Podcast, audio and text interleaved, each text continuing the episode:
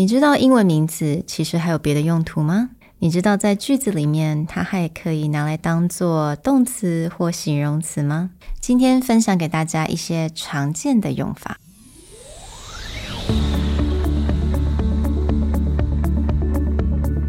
Hello, 欢迎来到 Executive Plus 主管与沟通力的 podcast. I'm Sherry, an educator, certified coach, and style enthusiast. 我相信专业有效的沟通是语言跟逻辑的完美结合。And I'm Nick, a startup consultant, corporate trainer, and late-night gaming junkie. I believe great communication requires the right mindset and solid frameworks.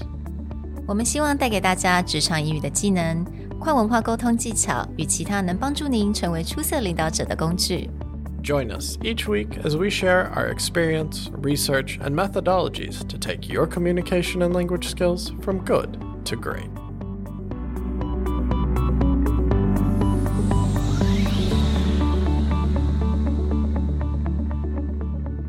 everybody, welcome back to the Executive Plus podcast.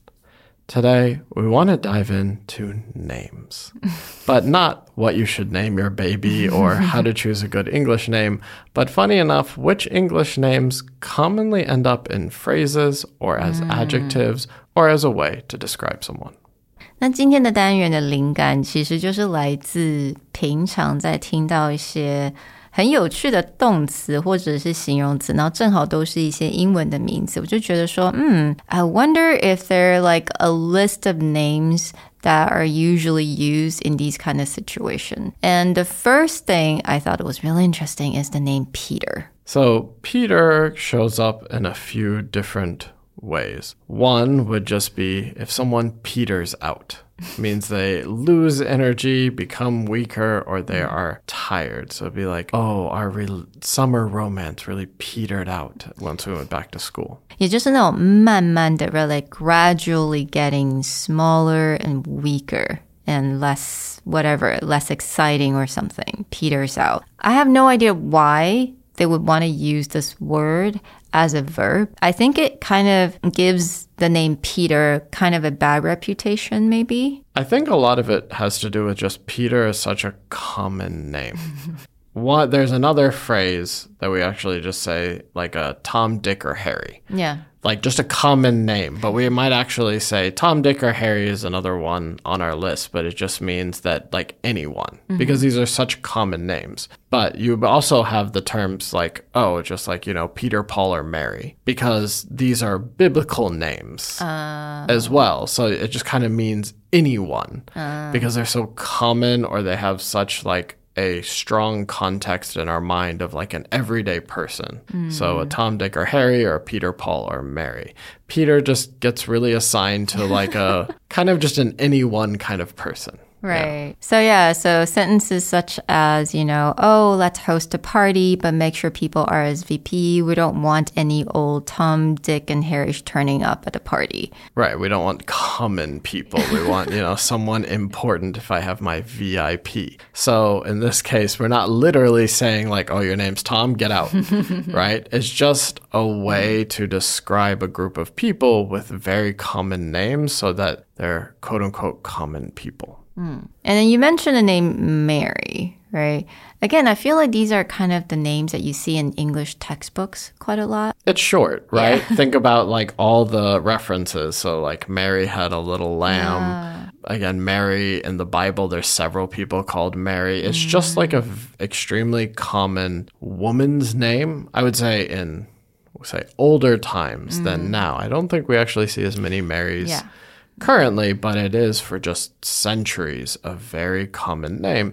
So it shows up everywhere, and it also kind of becomes a way to just describe any woman. And there is a phrase called contrary Mary, right? To describe someone who disagreed a lot with other people. Right. We also like to do this thing where we'll use the same letter to as an adjective to describe someone. So...Contrary Mary, it's more of a rhyming scheme.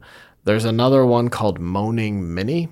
But if anyone is a big Harry Potter fan, there's actually a ghost who lives in the bathroom called Moaning Myrtle. But just using either the same beginning letter or in like contrary manner using some kind of rhyming scheme.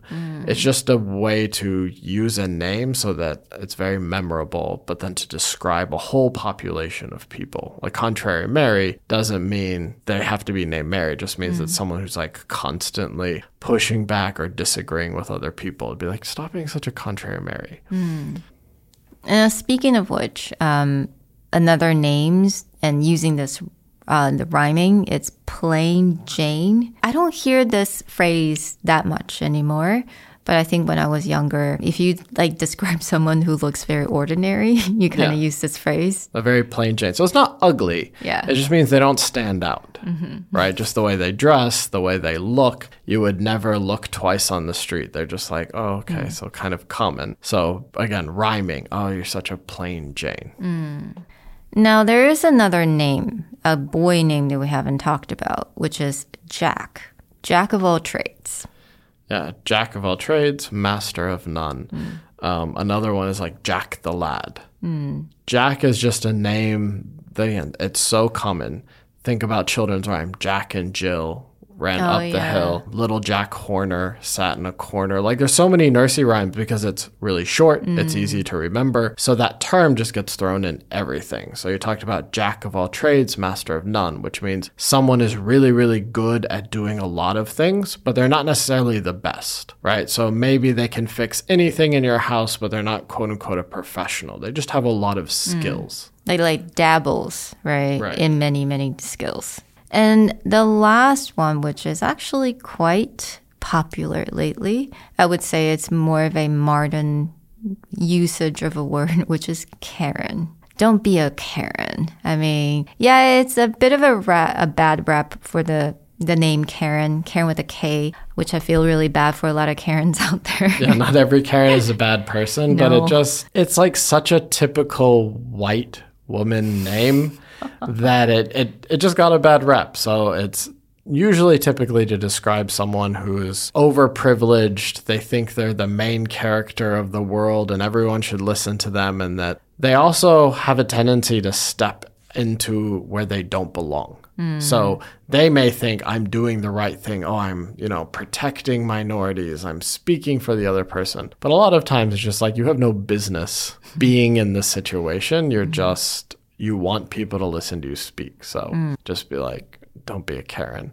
I would say it's almost the equivalent of calling someone a motorcycle in Chinese, because it's just like, oh, you're being so annoying, or you're just trying to frustrate people to frustrate people. But in this case, it's a female name that gets a very bad reputation for it. Well, we'll leave the full list of names and a short explanation of what each of these names as an adjective mean or a phrase. You can go through them and maybe test some of them out. But remember, if you have one of these names, it's really not meant to be directed at you. It's just for rhyming purposes or historical purposes. You always end up with that name being tied to this thing. We'll talk to you guys next time. Bye. Bye.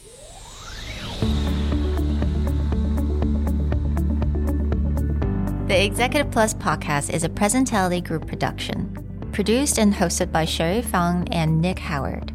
You can search us on Facebook, 主管英文 Executive Plus. You can also find us on Instagram, Communication R&D, and email us at sherry@epstyleplus.com.